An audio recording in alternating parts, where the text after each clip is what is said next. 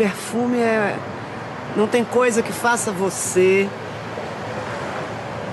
em fração de segundos, visualizar, sentir, viver, lembrar, raciocinar sobre um assunto que é uma música, um cheiro, um perfume.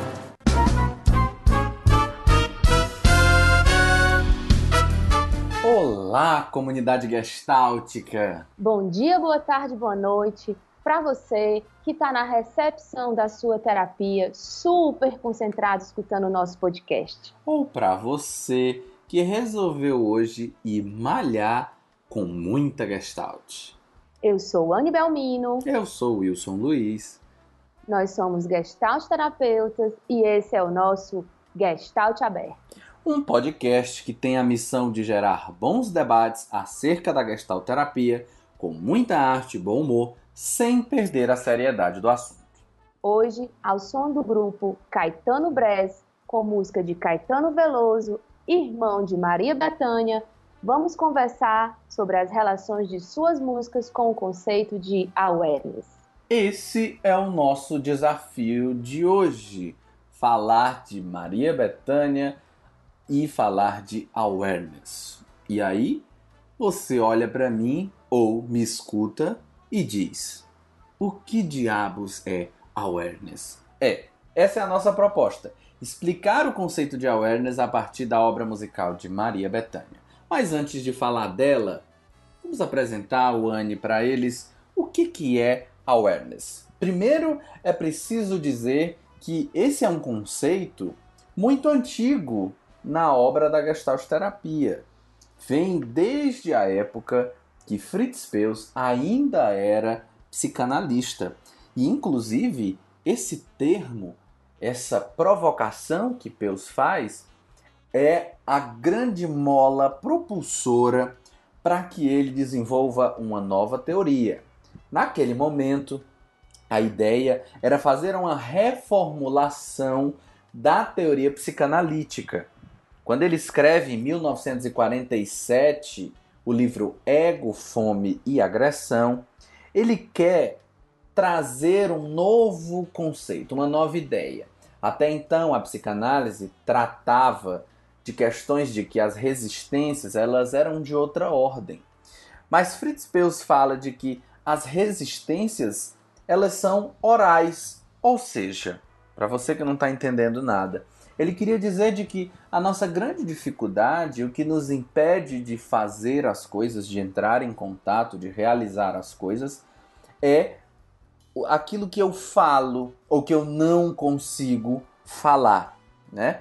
Então, naquele momento, ele propunha algo que ele chamava de terapia da concentração. E onde é que a awareness entra nisso? Awareness é uma palavra do inglês que significa consciência ou conscientização.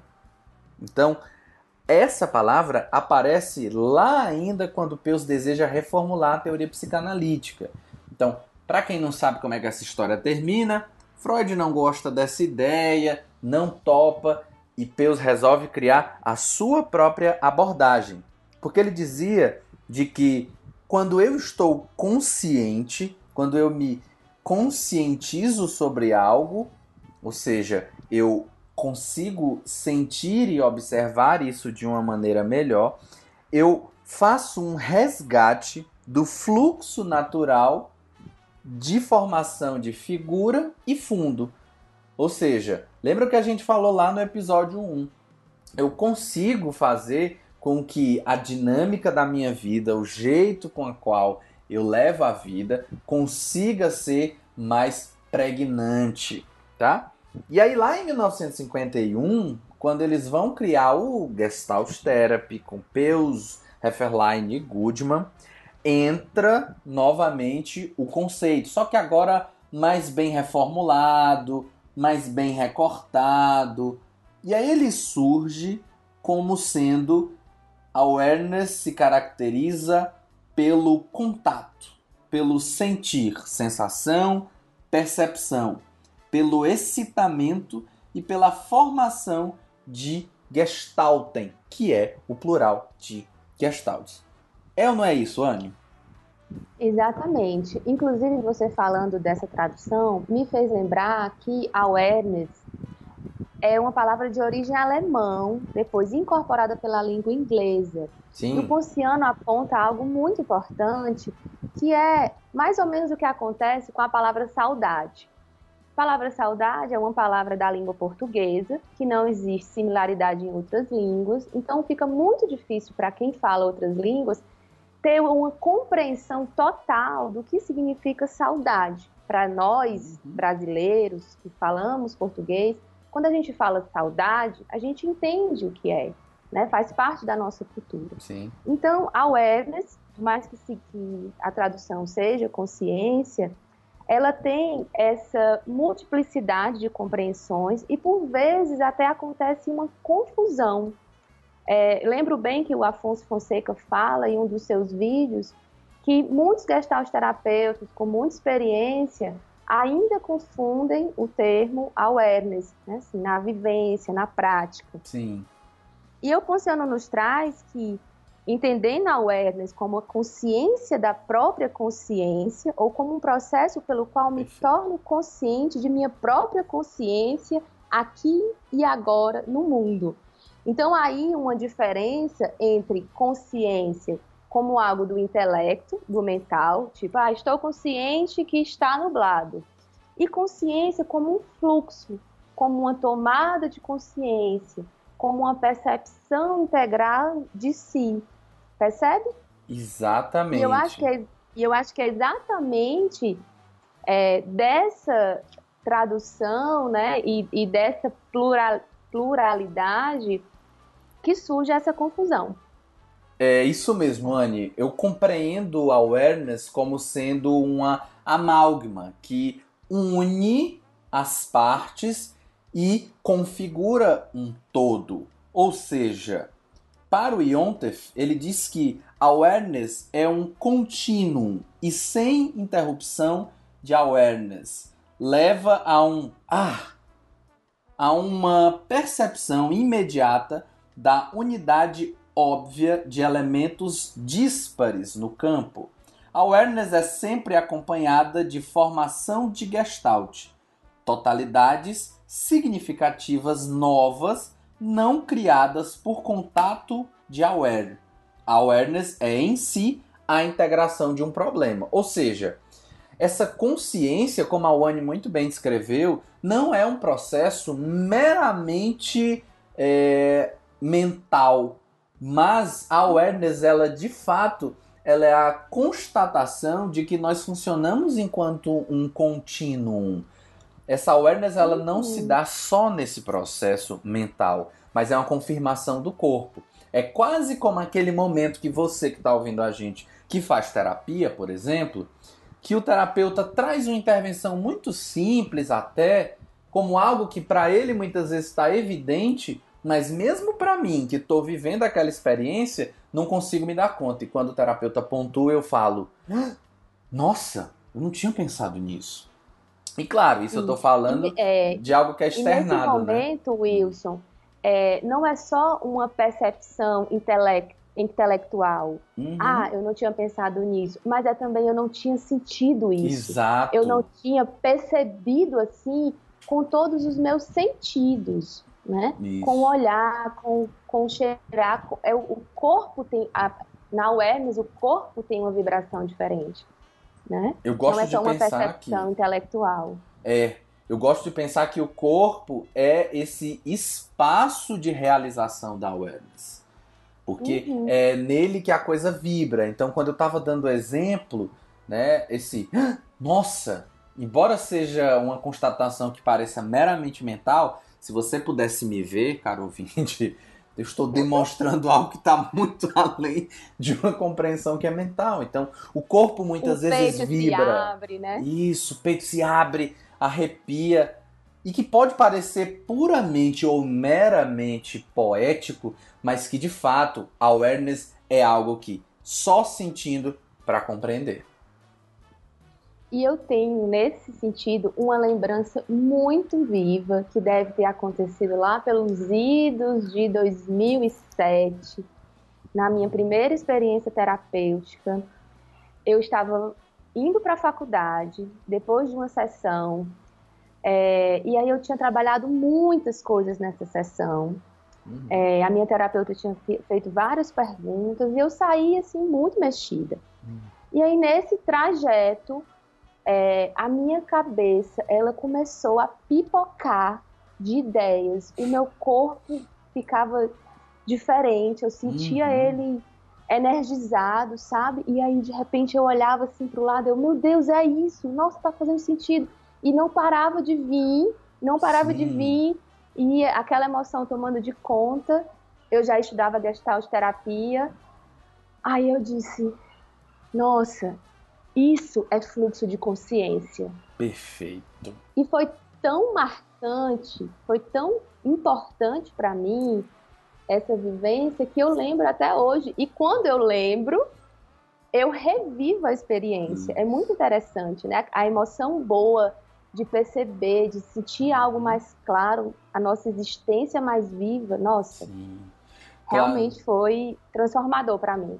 Isso. Não que você reviva sempre a mesma experiência, né, Wani, mas toca minimamente na lembrança de ter vivido isso. O corpo tem uma memória a partir dessa experiência. Sim. É, e eu, você falando também do, do Iontef, eu trouxe o Ponciano, eu me lembrei do quanto que a gente precisou pesquisar para a construção desse podcast. Sim. E eu acho que é muito importante falar para as pessoas de uma percepção nossa, é, que é da pulverização do conceito de awareness na obra de Gestalt Terapia. Eu estou aqui com seis livros na minha frente. Eu Você tenho mais seis aqui. Cinco. É, é cinco seis, isso. Cinco, cinco. Cinco. Então a gente tem aqui no mínimo 11 livros, né, assim, que fizeram parte dessa pesquisa. E eu ainda fico com a sensação de que nós vamos é, fazer apenas uma introdução, dada a grandiosidade desse conceito. E ao mesmo né? tempo, até é colocado como algo muito simplista. Né? Ah, awareness é consciência, e consciência no corpo, processo de conscientização, né? Tem uma série de conceitos. Então, Sim. é justamente por isso que a gente resolveu dedicar um episódio para montar esse mosaico e que tudo isso significa e monta uma gestalt que é sobre awareness.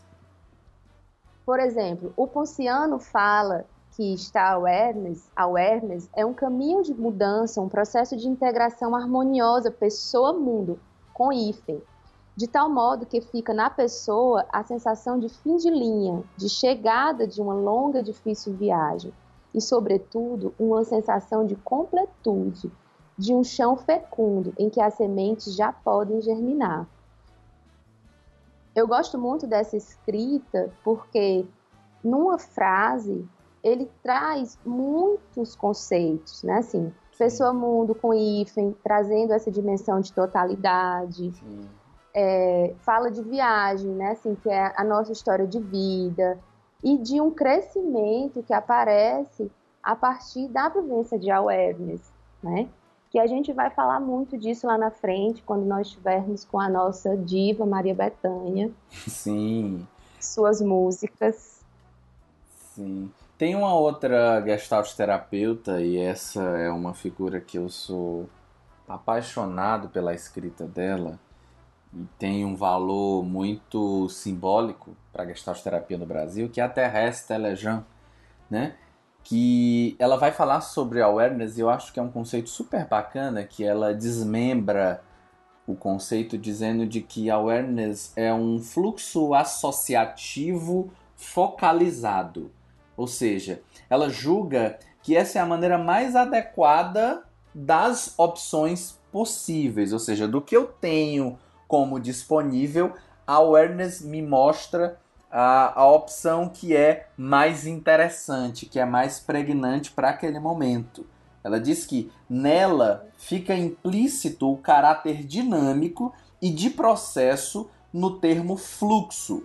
A finalidade do método de facilitar a discriminação e de promover a maior precisão no contato com a figura emergente, ou seja, aquilo que está aparecendo, através do termo focalizado. E associativo, na medida em que a focalização poderá levar à produção de novas cadeias de relações de significado.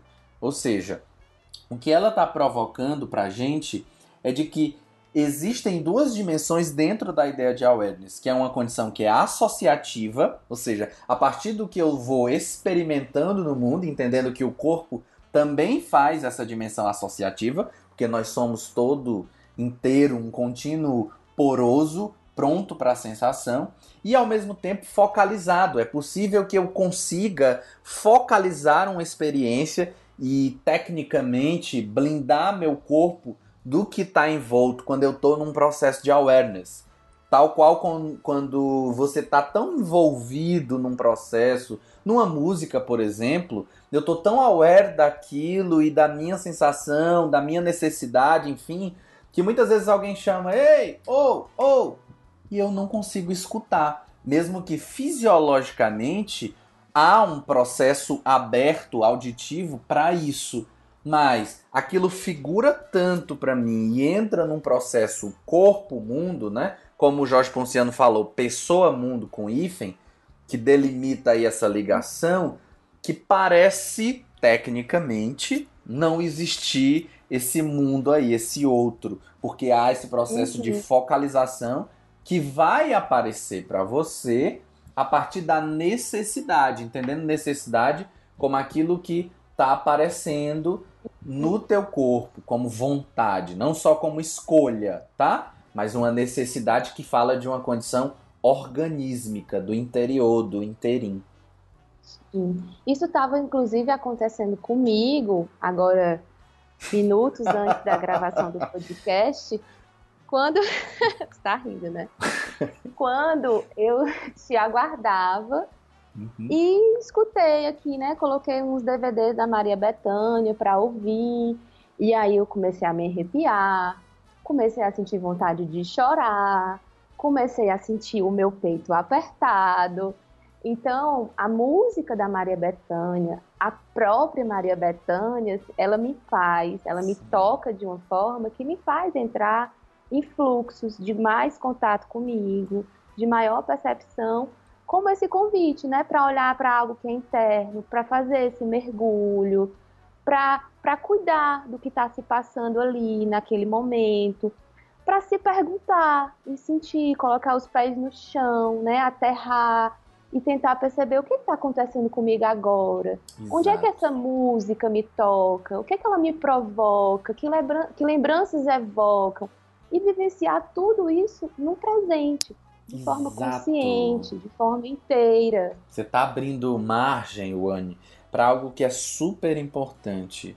O processo de awareness, embora ele possa ter um conteúdo que fale de experiências de passado ou de desejos de futuro como background, como fundo, é super importante entender que só se dá única e exclusivamente no aqui agora.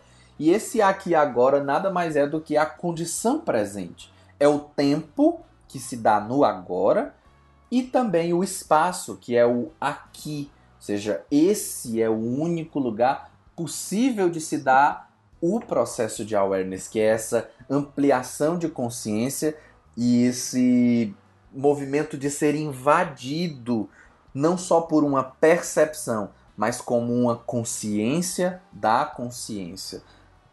Uhum, sim. E é por isso, inclusive, que nós resolvemos escolher a Maria Bethânia. Não sei se a gente que escolheu ou ela que nos escolheu uhum. Como ilustradora desses conceitos, porque tanto para mim como para você, a Maria Bethânia é importante na nossa, na nossa trajetória muito, de vida, na, na no, no nosso processo de crescimento, né? Como artista, como mulher, então, está é, é, tá sendo muito especial falar dela, porque me remete a muitas memórias e me remete a muitos momentos desses que a gente está falando aqui, né? De profundo contato, de entrega, de dor também, né? Sim. Porque a awareness, ela pode ser um momento vivido com extrema dor, assim como pode ser um momento vivido com muita felicidade, euforia, porque é esse presente, é essa vivência do momento que vai revelar, que vai deixar fluir o que precisar fluir, né? De forma que a gente não tem muito controle. Perfeito. E já que a gente abriu a roda para falar, né, abrimos a Gestalt para falar da Maria Bethânia, que tal a gente começar a apresentar um pouco da obra musical da Maria Bethânia e fazer as nossas tessituras sobre a noção de awareness, Wani? É isso mesmo, eu estou aqui me coçando para falar das músicas dela. na... que, na... verdade não são músicas escritas por ela, né? E acho que é importante Sim, a gente deixar claro perfeito. que a Maria Bethânia compôs pouco, acho que apenas sete músicas, né, em parceria com outros compositores, mas que ela participa ativamente da produção, né, do seu show e que ela é ela própria, né, a forma que ela interpreta e aí entendendo a interpretação como parte dessa composição traz para a gente essa dimensão de presença, de awareness. Por isso que, mesmo as letras não sendo dela, ela foi artista escolhida para ilustrar. Sim, é escolhida porque ela escolhe as músicas que canta. Então, quando Maria Bethânia faz essa curadoria do que vai cantar, ela já está fazendo ali um processo identitário com algo que parece com ela, algo que é muito comum quem for do universo musical talvez possa concordar e colaborar comigo. Uh, a Maria Bethânia ela sempre pede músicas aos compositores, ou seja, mesmo que ela não tenha composto muitas músicas, grande parte das músicas que ela lança em seus discos, EPs, enfim, DVDs, são pedidos a compositores, como vários que ela tem parceria, é, Ana Carolina, Adriana Calcanhoto, Chico César, o próprio irmão Chico Caetano Buarque. Veloso, Chico Buarque, enfim.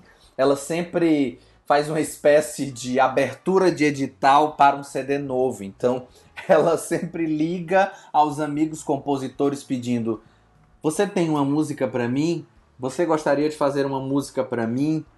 Porque de fato, isso fica muito evidente quando você entra em contato com a obra da Maria Bethânia de que ela é uma grande intérprete, porque ela dá vida à música.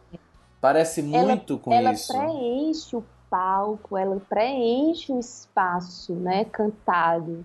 Ela preenche a gente também. Sim. Então, ela é incrivelmente talentosa na interpretação. Nada à toa, nós escolhemos colocar no podcast não só as letras que a gente vai comentar, mas também trechos das músicas que nós julgamos importantes para compreender a noção de awareness, para que fique ainda mais evidente a interpretação e a letra enquanto conjunto, enquanto uma gestalt. Sim.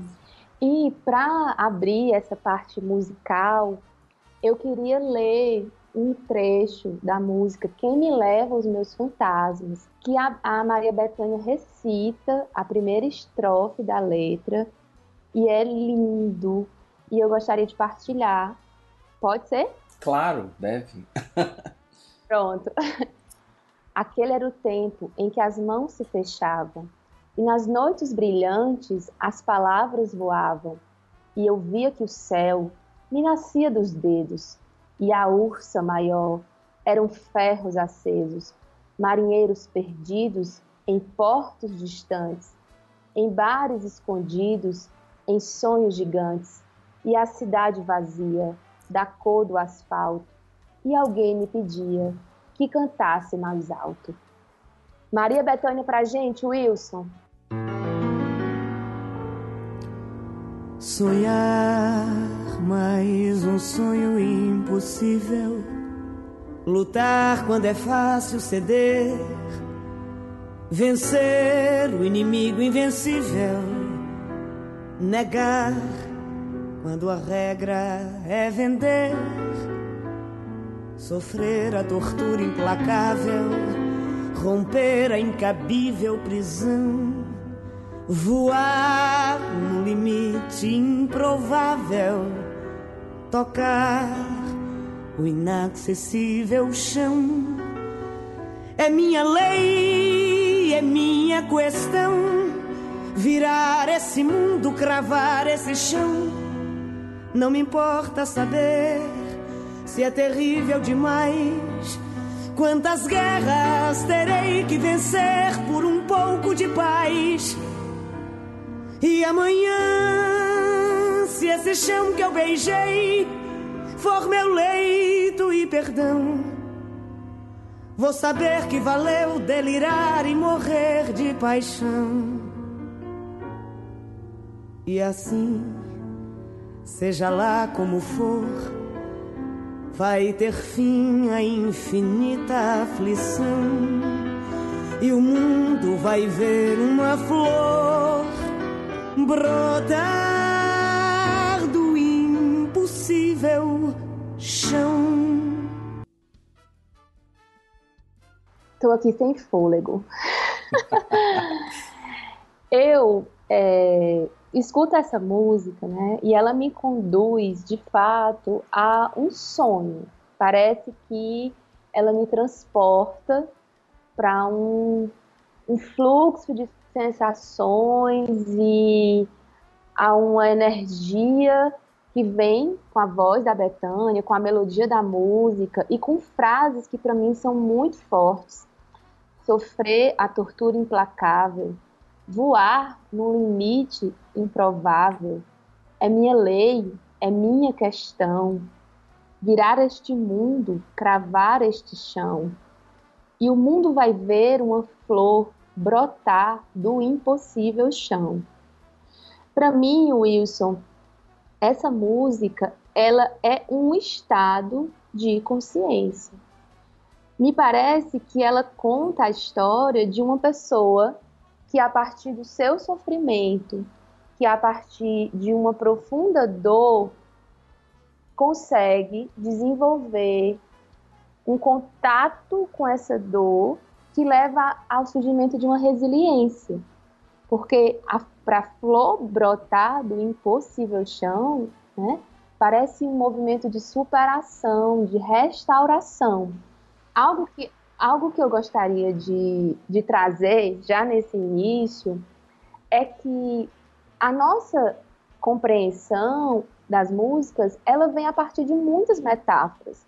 Então, a gente vai estar trazendo o, tempo inteiro o que a música nos remete, né? Assim, o que as metáforas dos versos nos fazem lembrar dos conceitos de awareness.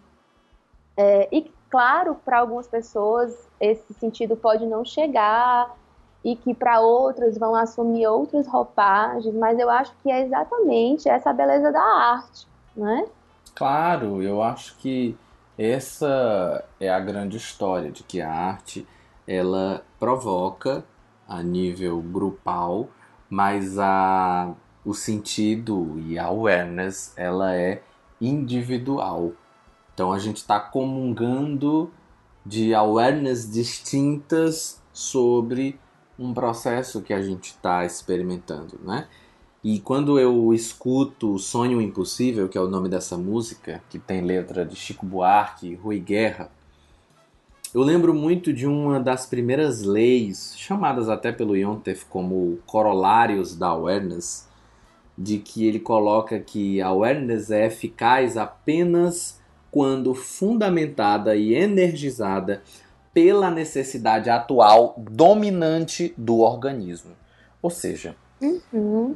nessa letra, embora ipsis literi esteja a ideia de sonhar mais um sonho impossível, há aí muito evidente, de maneira semântica, de que é mais uma tentativa de um sonho impossível mas ao mesmo tempo que eu me experimento nesse movimento, eu o coloco como possível porque ele vem de uma necessidade atual dominante do organismo, que está muito evidente o tempo inteiro na música que há uma brincadeira com as palavras, que é voar num limite improvável, tocar o inacessível chão, é, uhum. Parece que é difícil, parece que é impossível, mas enquanto eu experimento, enquanto eu me coloco nesse movimento que vem mediante awareness, vem mediante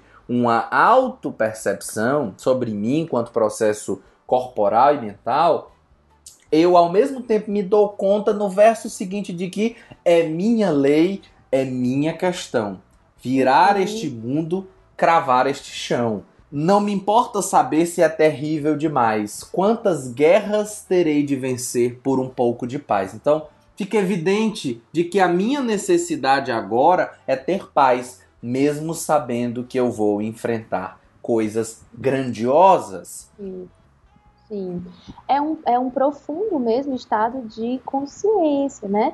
De compreender que esse é o movimento da vida, né? Que essa transformação de estados e essa possibilidade de vivenciar cada coisa por vez no seu próprio tempo é a própria dimensão do viver, do existir, né? Exato, não Inclu segue. Ah. Inc inclusive essa parte, né, assim, que você que você ressaltou, me faz é, lembrar de um trechinho do Heisner Line do, do livro Relação e Cura em Gestalt Terapia, quando ele fala que para viver essa integração ou interesa, uma pessoa não deve julgar seu processo de experiência, nem desprezar ou alienar aspectos de si mesmo. Então, é exatamente essa Perfeito. dimensão da aceitação que vem da atitude fenomenológica que faz com que se possa viver cada experiência dessa, experiência de tortura, de rompimento de prisão, de voos, de sonhos, experiências terríveis, a busca pela paz, o perdão, a paixão. Então, todos esses sentimentos que a, que a Maria Bethânia traz na música é, me traz essa dimensão de aceitação. Eu aceito o que vivo e por aceitar esse e por aceitar e olhar para essa vivência, é que eu posso me transformar, né? Inclusive, é exatamente essa relação que, que, o, que o terapeuta faz com o cliente no processo de mudança da terapia, né? O fato de o terapeuta se portar acolhendo o cliente como ele é e como ele pode ser a cada momento, abre um espaço para o próprio cliente começar a ir se aceitando. Porque muitas vezes o que embarrera o processo de crescimento é que eu alieno partes minhas. Não quero olhar, não quero olhar para as dores, não quero ir fundo nas feridas. E isso acaba causando rupturas nesse fluxo, né? nessa awareness. Perfeitamente, ou seja, a awareness não se trata de um processo lógico, de uma condição matemática ou de um tem que ser a awareness ela fala de uma necessidade que emerge do campo organísmico. Talvez se a gente fizer uma análise grosseira dessa música, talvez se perceba, nossa, como assim? Essa pessoa deseja um pouco de paz, mas ao mesmo tempo deseja para isso ela precisa sonhar o sonho impossível, sofrer a tortura implacável, ou seja, transformar essa dor numa lei, na sua principal questão a gente nunca vai conseguir acessar essa dimensão do que está descrito se a gente olhar por um processo lógico, cartesiano, matemático, rígido. Mas se eu abro espaço para compreender a experimentação que está se fazendo nesse momento, eu consigo compreender uma série de outras coisas que logo em seguida na música mesmo ela coloca como um, um movimento de reverso. Quando ela diz de que, e amanhã, se esse chão que eu beijei for meu leito e perdão, vou saber que valeu delirar e morrer de paixão. E assim, seja lá como for, vai ter fim a infinita aflição. E o mundo vai ver uma flor brotar do impossível chão. Ou seja, muito embora não pareça ser interessante, não pareça ser normal, para mim dá e faz sentido. Sim. Eu, na verdade, queria falar várias outras coisas dessa música a partir desse trecho final. Mas eu tô sentindo que se a gente não for para a segunda música, a gente vai ficar só nessa para sempre. Sim. Vamos lá, seguindo? Bora, vamos para a próxima. Vamos ver se vocês conhecem.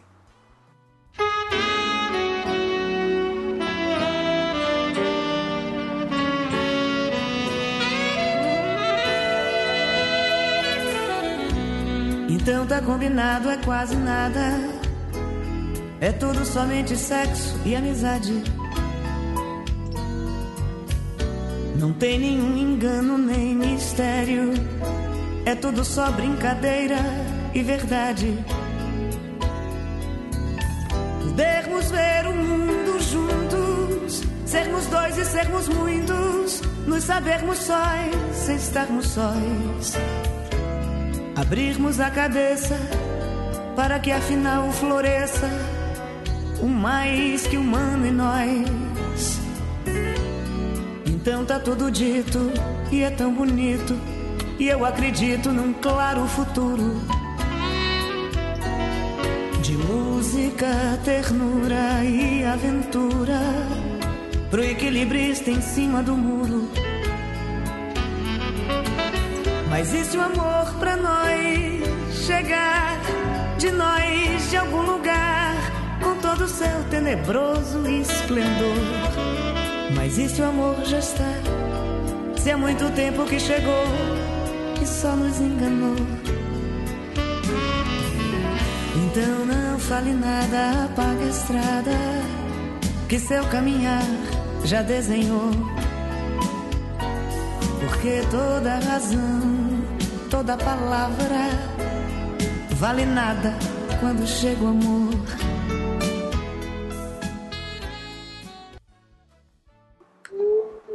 Ai, que delícia de música. Essa música chama Tá Essa é, Combinado, né? Tá Combinado é uma composição de Peninha. Para começar, eu queria destacar esse trecho.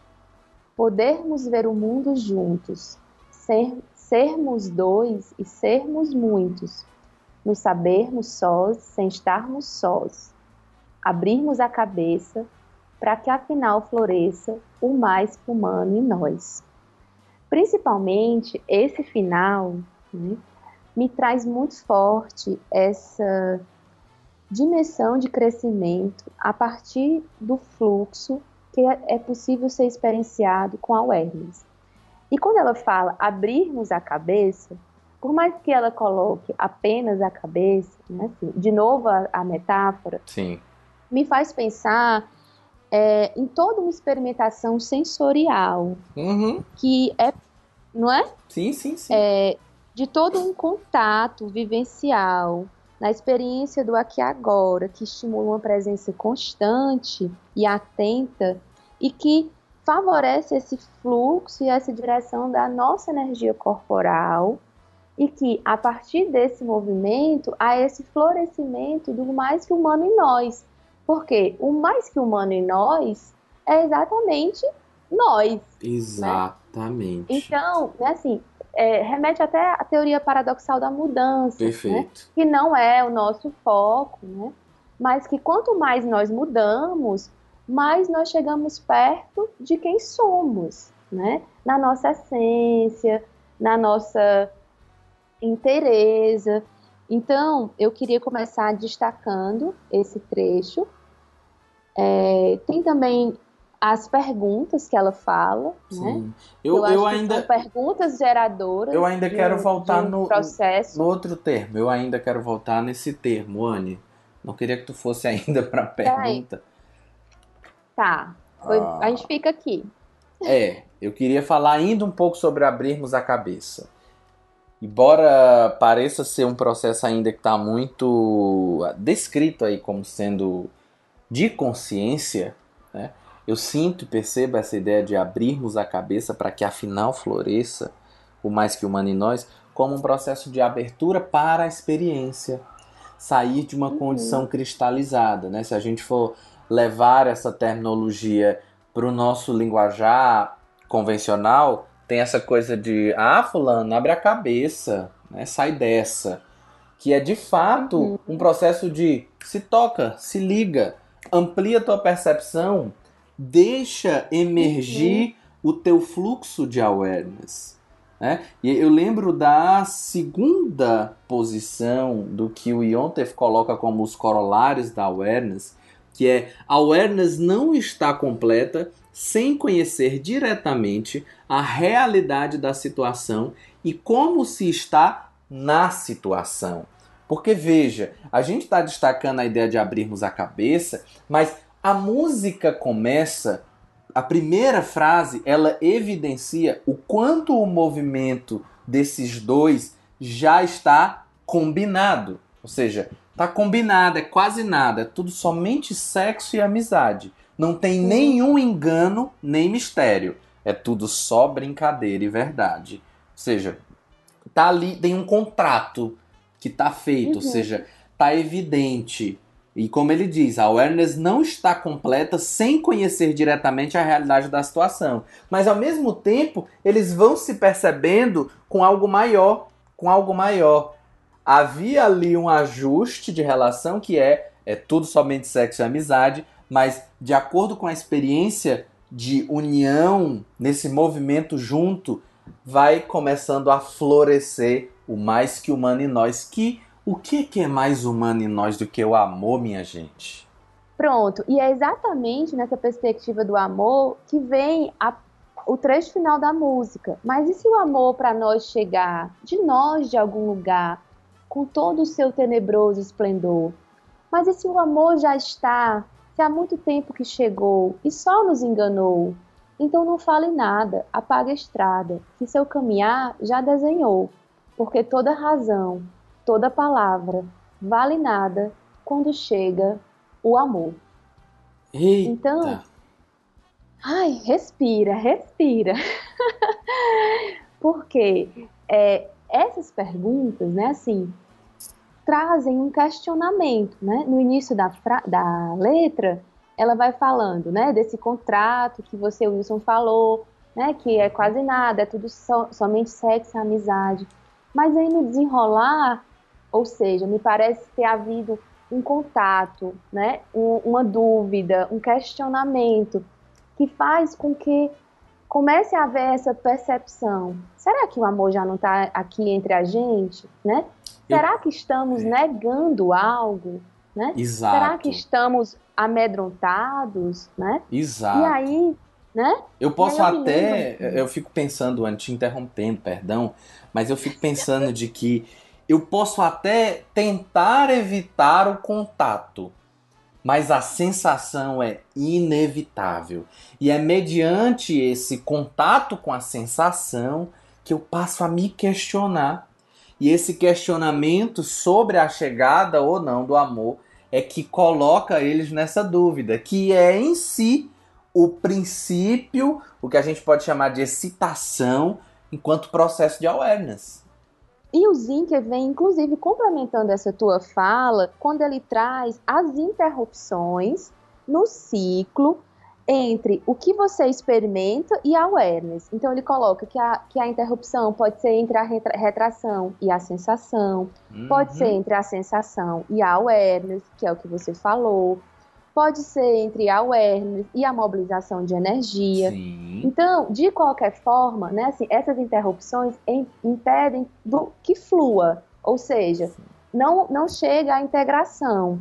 Né? E aí ele coloca claramente, ó, quando a pessoa bloqueia o contato entre sensação e awareness, ela pode registrar algumas sensações, mas não entende o que querem dizer. Perfeito. Os sinais de seu corpo são estranhos e às vezes até assustadores. Por exemplo, na música, né?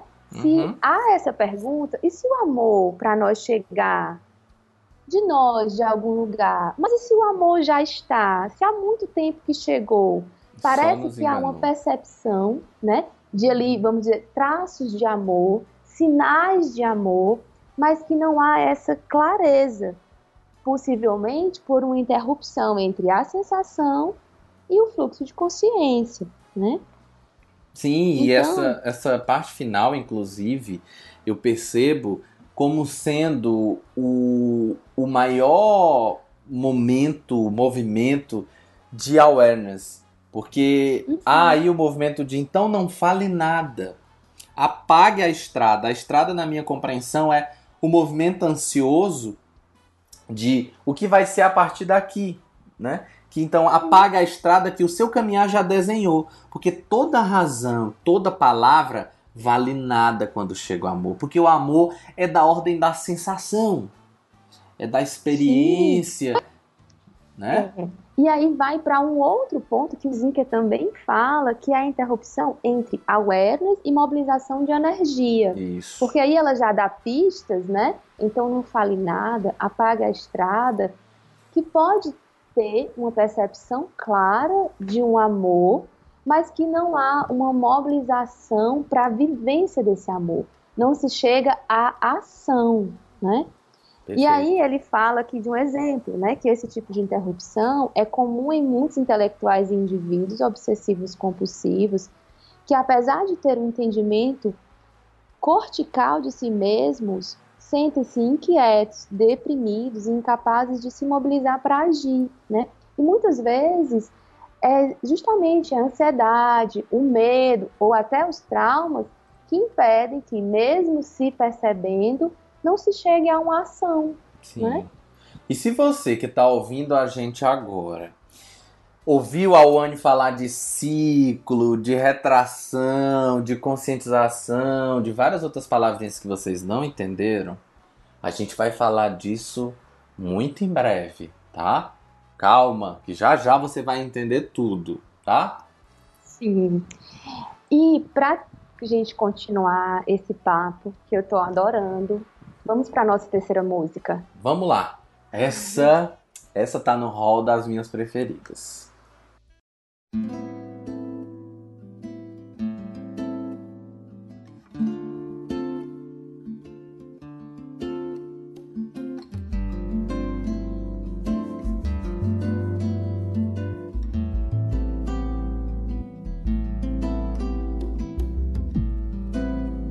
Tá tudo aceso em mim tá tudo assim, tão claro, tá tudo brilhando em mim, tudo ligado,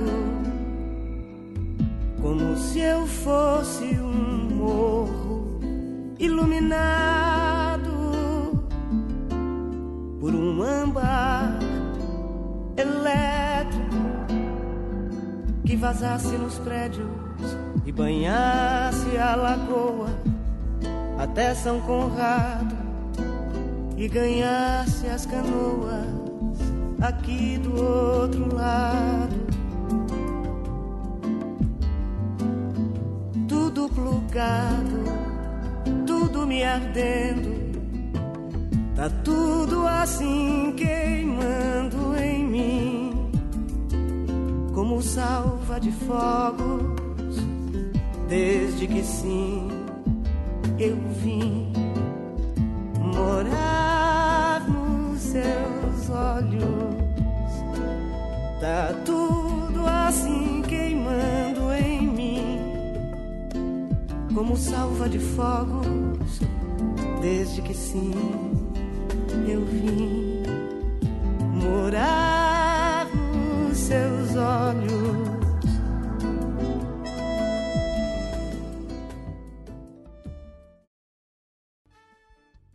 Amba, né? Composição de nada mais, nada menos que Adriana Calcanhoto. É de fazer vibrar qualquer coração. Inclusive, a música fala disso. Hum. Tá tudo aceso em mim, tá tudo assim tão claro, tá tudo brilhando em mim, tudo ligado. Esse momento onde estamos acesos, presentes, vivos, essa música, eu gosto muito dela justamente pela musicalidade que ela carrega junto com essa letra. Se você for, assim como eu havia falado na música anterior, fazer uma análise puramente da letra, você vê que ela é uma letra muito simples. Ela não tem nada muito fantástico. Mas da maneira como isso casa com a interpretação da Maria Bethânia, o que figura para mim é de que esse é, seria essa seria a metáfora do exato processo de dar-se conta acontecendo. É quando de fato o corpo vibra, quando a awareness se instala. E quando a awareness se dá no corpo, tá tudo aceso em mim. Tá tudo assim tão claro. Tá tudo brilhando em mim. Tudo ligado. Ou seja, tudo ligado me fala de uma integração. Se a gente for pensar aceso, brilhando e claro, são coisas que não são possíveis de ser evidenciadas num corpo, mas apenas sentidas.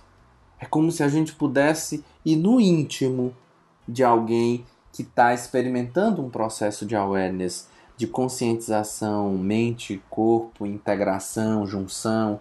É quando pá, tá tudo aceso em mim, tá tudo assim tão claro, tá tudo brilhando em mim, tudo ligado. E ela continua uhum. comparando, como se eu fosse um morro iluminado por um âmbar elétrico que vazasse dos prédios, ou seja, eu sou o morro, eu tô parado, eu sou estático, mas toda a luz vem até mim, vazando dos prédios. Olha que metáfora incrível. Tudo plugado, tudo me ardendo, Tá tudo assim queimando em mim como salva de fogos. Desde que sim, eu vim morar nos seus olhos. Haja coração. Haja coração.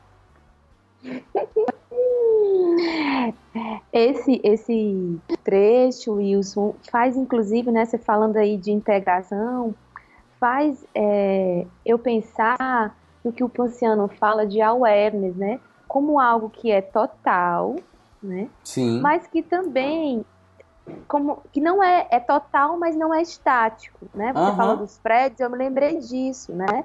Porque é uma totalidade que se processa, que se relaciona, Exato. que se amplia, né? Eu, eu, eu uso, é, eu acho que essa metáfora está recortada de que como se eu fosse um morro iluminado, assim, eu tô evidente, eu tô acima de tudo isso. Hum. Mas mesmo os grandes, que são os prédios, vazam luz para mim, vêm até mim, porque nesse movimento de consciência, todo o mundo ao redor vira fundo.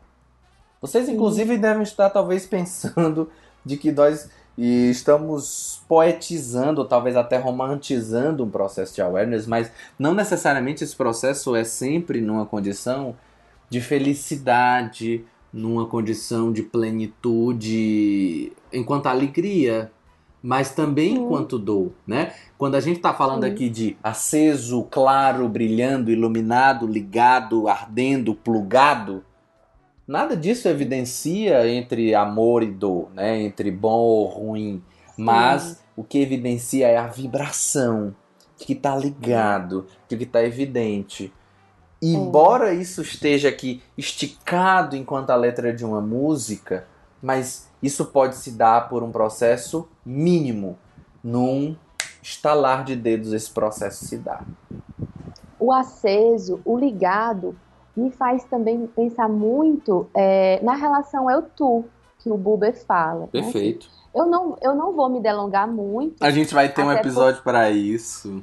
É, até porque a gente vai falar disso lá na frente, né? Sim. né? Mas eu queria deixar só uma sugestão. Perfeito. Porque o livro é, Relação e Cura em Gestalt Terapia, ele traz uma relação muito interessante entre a atitude dialógica e o conceito de awareness.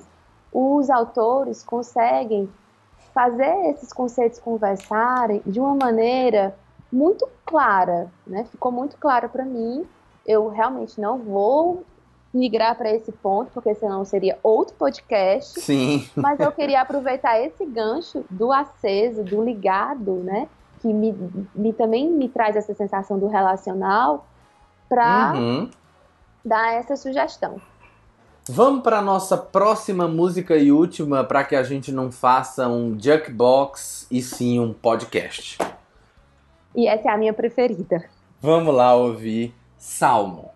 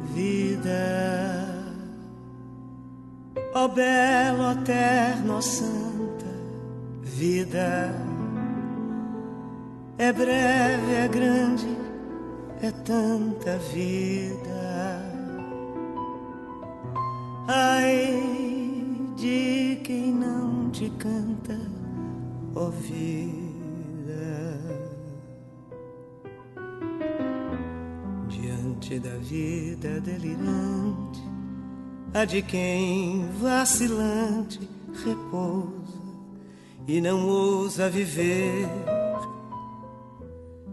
Deve passar toda existência entre o medo e a ansiedade. Não quero ter calmaria, eu quero ser tempestade, eu quero ser ventania,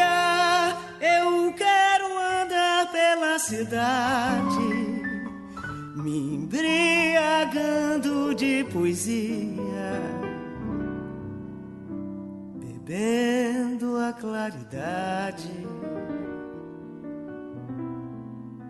da luz do dia. Diante da vida que é sublime, ai de quem se reprime e se ausenta e nem tenta viver. Deve ficar olhando o mundo e lamentando sozinho. Não quero ter letargia, eu quero ser roda-moinho, eu quero ser travessia, eu quero abrir o meu caminho, ser minha própria estrela guia, virar um passarinho, cantando a vida assim, cantando além de mim. E além de além do fim. Intensa, presente, vibrante. Essa é Salmo, com a composição de Paulo César Pinheiro e Rafael Rabelo. Tá no disco Oasis de Betânia. E é a música preferida da minha amiga Anne Belmino. Como é que chega para você, minha amiga? Olha, ela chega com uma emoção de crescimento, primeiro, né? É, muitos trechos dessa música me, me tocam, me remexem, me fazem pensar mesmo na forma que eu estou vivendo, sabe? Uhum. Porque é, a música é uma, pró, uma própria reflexão do viver, né? Perfeito. Quando ela fala, por exemplo, vida é breve, é grande, é tanta vida. Ai de quem não te canta, ó vida, né? Assim, ela já começa como um convite, né? Como uma provocação, né? De, olha, né? Você está vivendo vida, né? Assim, ai de quem não te canta, de quem não te, de quem não te experimenta, de quem não te saboreia. Perfeito. Né? E aí, e aí já traz toda uma dimensão do sentir, né? Assim, para a Betânia é o cantar, para mim é o escrever, é o pintar, para você é o interpretar, né? Assim, então são as manifestações que a gente escolhe para esse viver e que tanto fala de nós, né? E aí ela segue falando: diante da vida delirante, ai de quem vacilante repousa e não ousa viver. Deve passar toda a existência entre o medo e a ansiedade. Não quero ter calmaria, eu quero ser tempestade, eu quero ser ventania. Então, de forma muito parecida, mas agora com um outro ritmo, né, com a outra vibração, a Betânia nos convida a prestar atenção para esse movimento, para esse fluir. Né? Quando eu escutei Salmo pela primeira vez, eu pensei, eu também quero ser ventania. Que lindo, né? Eu, tam assim, eu também quero me transformar. É, eu não quero ser para sempre desse jeito. Né? Assim, eu quero poder olhar para mim e poder, a partir daquilo que eu vou percebendo, me transformar, voar, me expandir, ousar, né? Assim. Lindo. E coincidentemente ou sincronicamente, eu me percebo nesse movimento, né, de ventania, porque mudei de cidade, estou me lançando em novos projetos, estou buscando essa expansão. Então, essa música, ela fala né, da forma que eu percebo o viver, ela me convida a refletir sobre esse viver, e eu sinto, compreendo, sabe, Wilson, que é justamente esses novos questionamentos, os questionamentos que a gente vive uhum. na nossa terapia, que a gente é, traz das conversas com amigos, ou Sim. de filmes que a gente assiste, que vão trazendo essa experimentação sensorial, né? E quando a gente se permite, quando a gente se permite, inclusive, atravessar algumas dores, a gente pode experimentar o crescimento, experimentar uma versão melhor de si. Ainda seguindo essa provocação, né, a Betânia fala: diante da vida que é sublime, ai de quem se reprime, se ausenta e nem tenta viver, deve ficar olhando o mundo e lamentando sozinha. Não quero ter letargia, eu quero ser roda-moinho, eu quero ser travessia, eu quero abrir o meu caminho, ser minha própria estrela guia, virar um passarinho, cantando a vida assim, cantando além de mim e além de além do fim. Nossa, é assim, eu acho muito bonito, profundo, integrado, porque essa dimensão de travessia que eu falava há pouco, né, assim, é que traz essa abertura do nosso caminho, né, que, que você falava é, mais cedo, né, uhum. de se abrir para a experiência, Exato. de se lançar nas possibilidades que você cria e que a vida traz, né, nesse eterno fluir, né? E essa frase, ser minha, ser minha própria estrela guia, parece assim, estou inteiro, né? Posso Sim. confiar em mim, consigo me escutar, consigo me perceber a e a partir disso compreender Perfeito. como vou fazer as minhas escolhas, né? Perfeito, a partir do que brilha em mim, até porque eu sou a minha própria estrela guia, não é? Eu, eu inclusive acho a, o nome da música uma das coisas mais bonitas de toda essa música também. Porque salmo né, são partes de textos, no caso bíblicos, né, ficaram muito conhecidos como os textos bíblicos, que trazem ensinamentos. Né? Se você for uhum. ver os salmos são sempre falas, são tem uma condição meio de parábola, mas que trazem ensinamentos de alguém que vivenciou, experimentou. Ou seja, aqui é uma provocação a partir da história de alguém, mas como ensinamento. Então, implicitamente tem algo do tipo: experimenta, tenta, isso é bom, Isso te leva a uma elevação, porque a ideia de salmo é de que se eu pratico o salmo, eu, a, a, eu ganho uma ideia de elevação. E nesse caso aqui, na minha compreensão, é elevação de consciência. Eu lembro muito, por exemplo, com relação à provocação que o Peus faz à oração da Gestalt.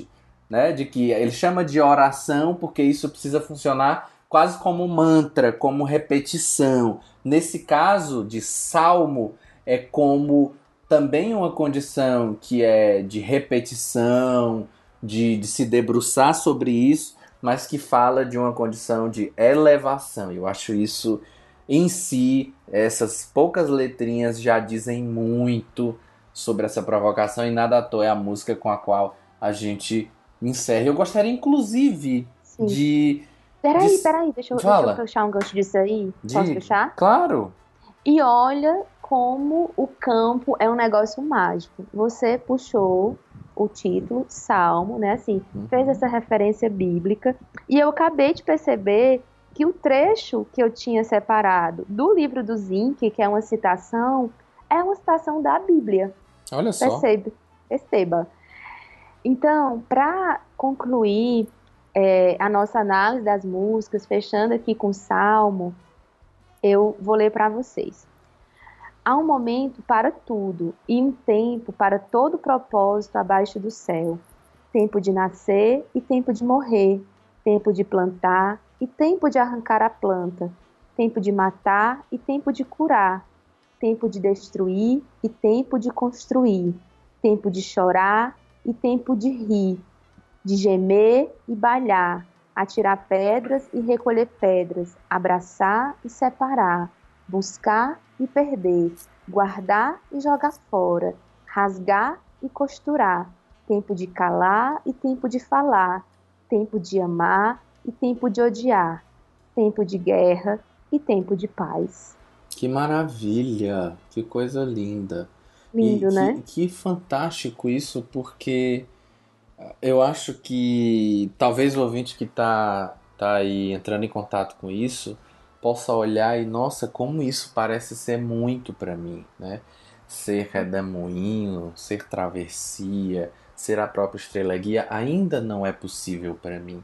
Eu ainda estou vivenciando outros processos. Talvez eu ainda esteja me abrindo para outras coisas. E claro, a gente fala, né, como eu estava falando de que Salmo é uma condição quase que de elevação, mas de que já conectando com o que o Wayne está dizendo, tem um tempo. É preciso que eu esteja atento à minha necessidade atual e dominante, assim como o conceito de awareness. Né? Eu lembro, inclusive, de um trecho que eu gostaria de citar do Paulo Barros, um dos grandes terapeutas importantes para o nascimento de uma gestalt terapia brasileira.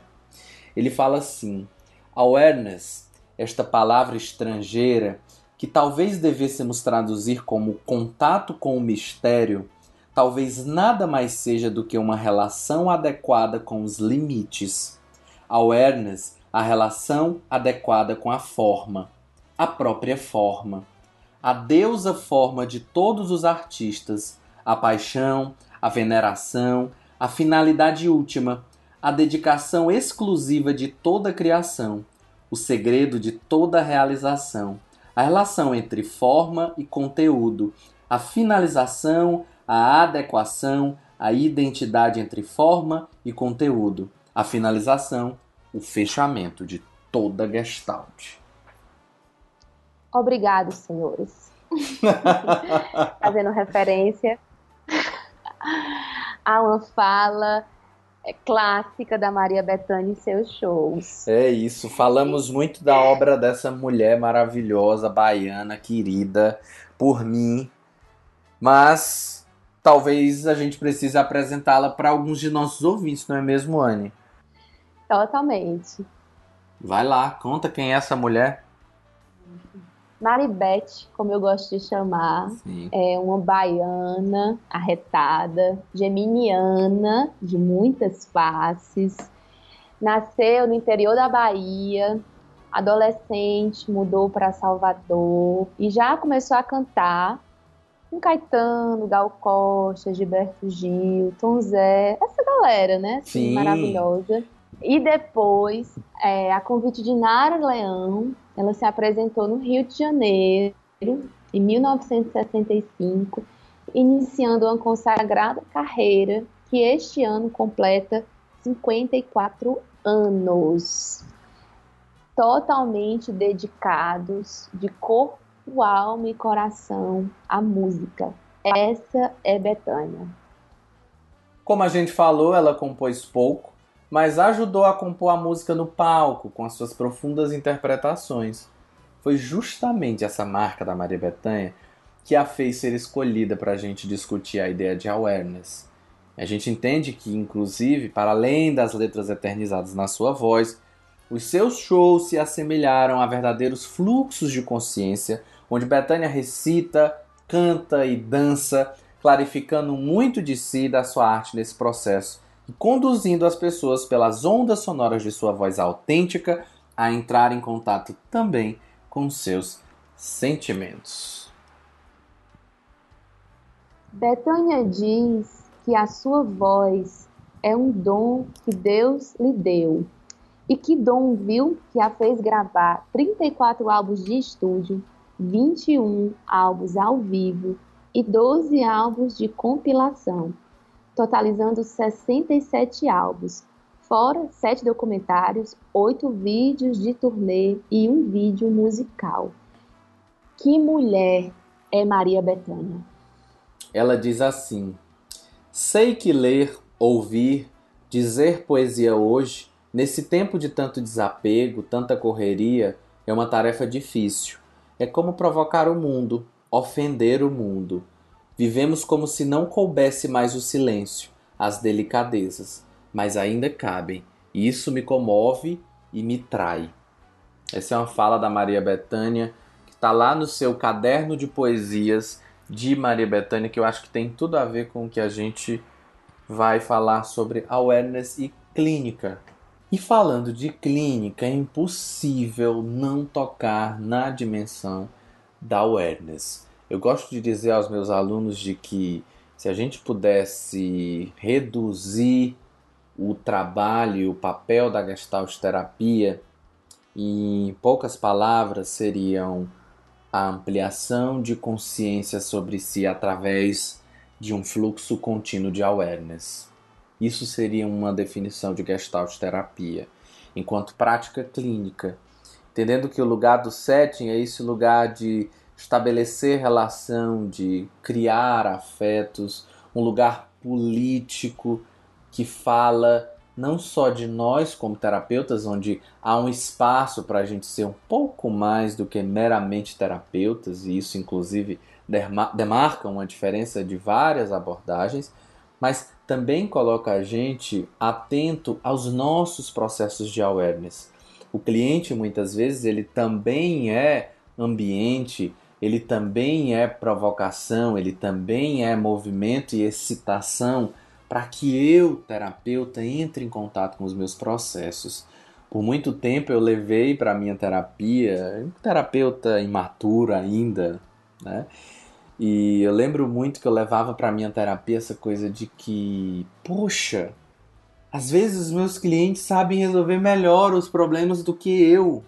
Como se houvesse necessariamente um, um jogo de poderes, né? De que por ser terapeuta talvez eu precisasse saber resolver melhor os problemas do que o cliente. Quando na verdade a gente tem universos e campos diferentes, a gente tem aqui e agora diferentes que colocam a gente em configurações diferentes, com questões diferentes, talvez até sobre a mesma coisa, mas com visões, sensações, percepções e naturalmente um processo de awareness sobre isso completamente diferente. Não é, Wani? Uhum.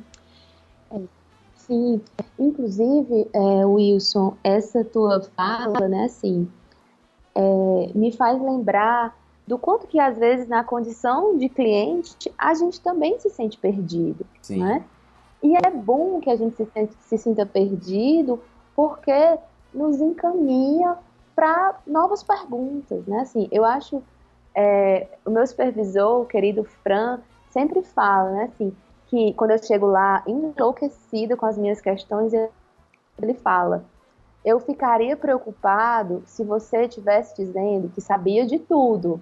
Enquanto você estiver com dúvidas, se perguntando, eu estou confiante de que você está fazendo um trabalho, né? Perfeito. Então, essa essa permissão, né, assim, de um eterno tornar-se terapeuta, né? E, e um, uma permissão também para estar tá sempre crescendo, de não, de não se sentir pronto, é a possibilidade da gente continuar em crescimento, né? É, e o Ponciano vem falar também, né? E agora já falando do lugar de terapeuta, que quando o uhum. cliente chega, é alguém que perdeu a crença em si mesmo, uhum. perdeu o poder de acreditar em si de, e de debate para livrar-se de suas situações que ele mesmo reconhece como depredadoras, né? Que é aquele, aquilo que a gente falou lá no começo, né? O cliente chega consciente, muitas vezes, do seu problema, mas com uhum. pouco fluxo de consciência, né? Uhum. Porque esse fluxo de consciência, ele é um passo né, para uma mobilização de energia, para uma ação e para uma posterior mudança. Enquanto se tiver cristalizado apenas no entendimento racional da questão, não há mudança. É, é, o que o Ponciano fala, né? O cliente sabe e reconhece o seu caminho, mas não sabe como caminhar. Ele pensa, sente, faz e fala desconectado de sua totalidade havendo uma separação entre sua existência e seu poder de mudança. Então, os terapeutas gestálticos, né, assim, têm um instrumento riquíssimo para convidar essas pessoas a se experimentarem de forma presente, para e consciente, iluminada, Perfeito. como nos fala Maria Bethânia, né, assim, que é o experimento, né? Os experimentos na gestalt terapia tem esse papel de experimentação, né? Não é à toa que o nome é experimento.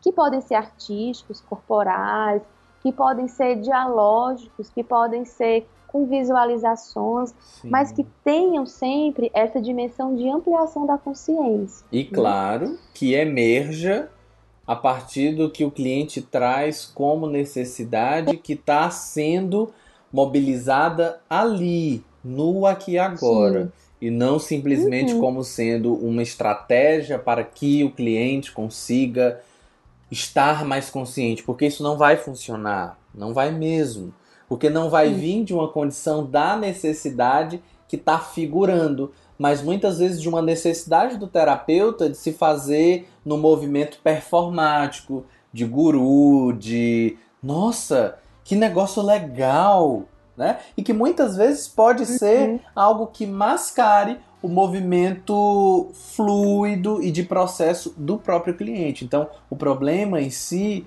não é o experimento e ele também não é a solução, mas ele aparece a partir da relação como sendo algo potente, né? Entendendo essa ideia de experimento como sendo um convite à visualização, percepção, como a Wani muito bem trouxe.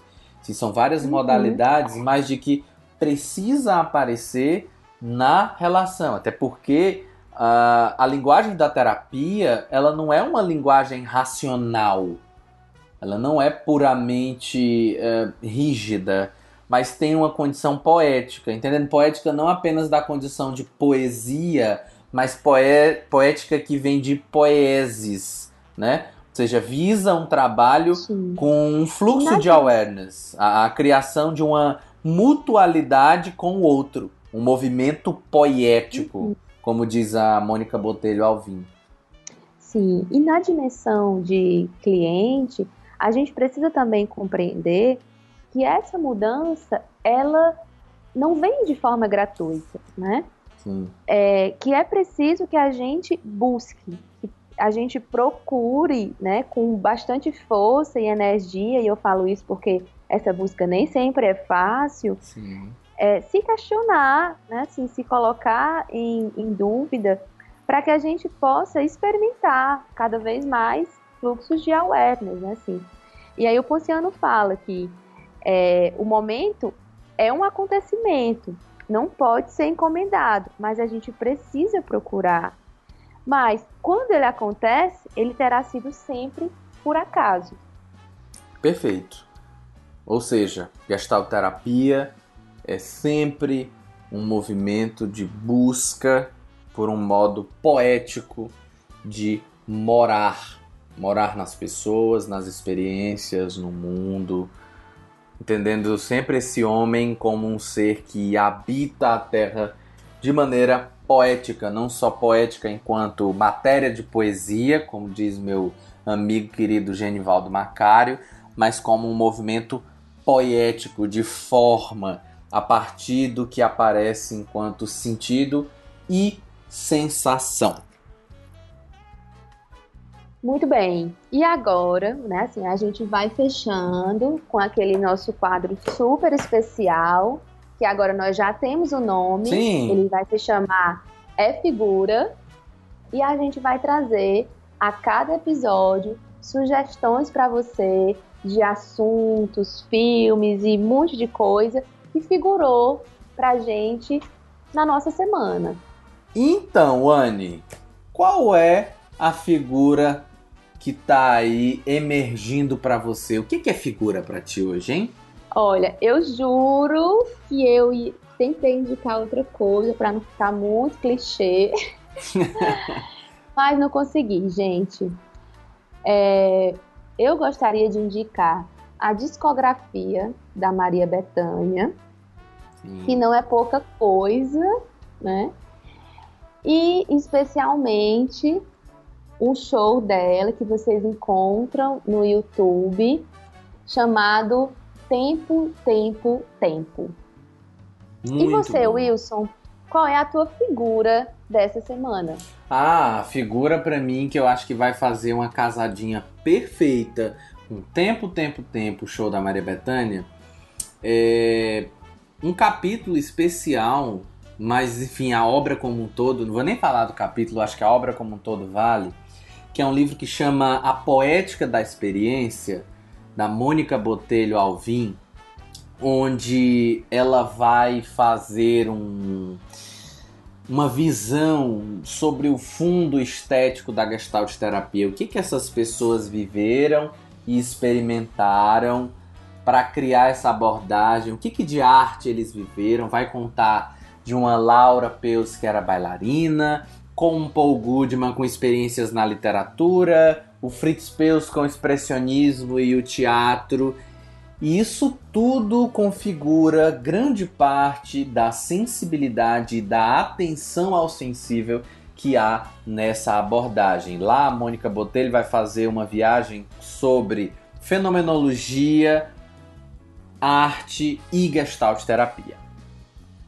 Pronto, vai ficar casadíssimo com a obra da Maria Bethânia. E aí a gente vai ficando por aqui. Esse podcast tem como criação e concepção o Anne Belmino e o Wilson Luiz, Medição e mixagem de Marcelo Gomes.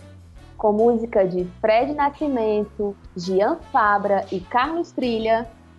E aqui fechamos mais uma Gestalt. Tchau, tchau e até já!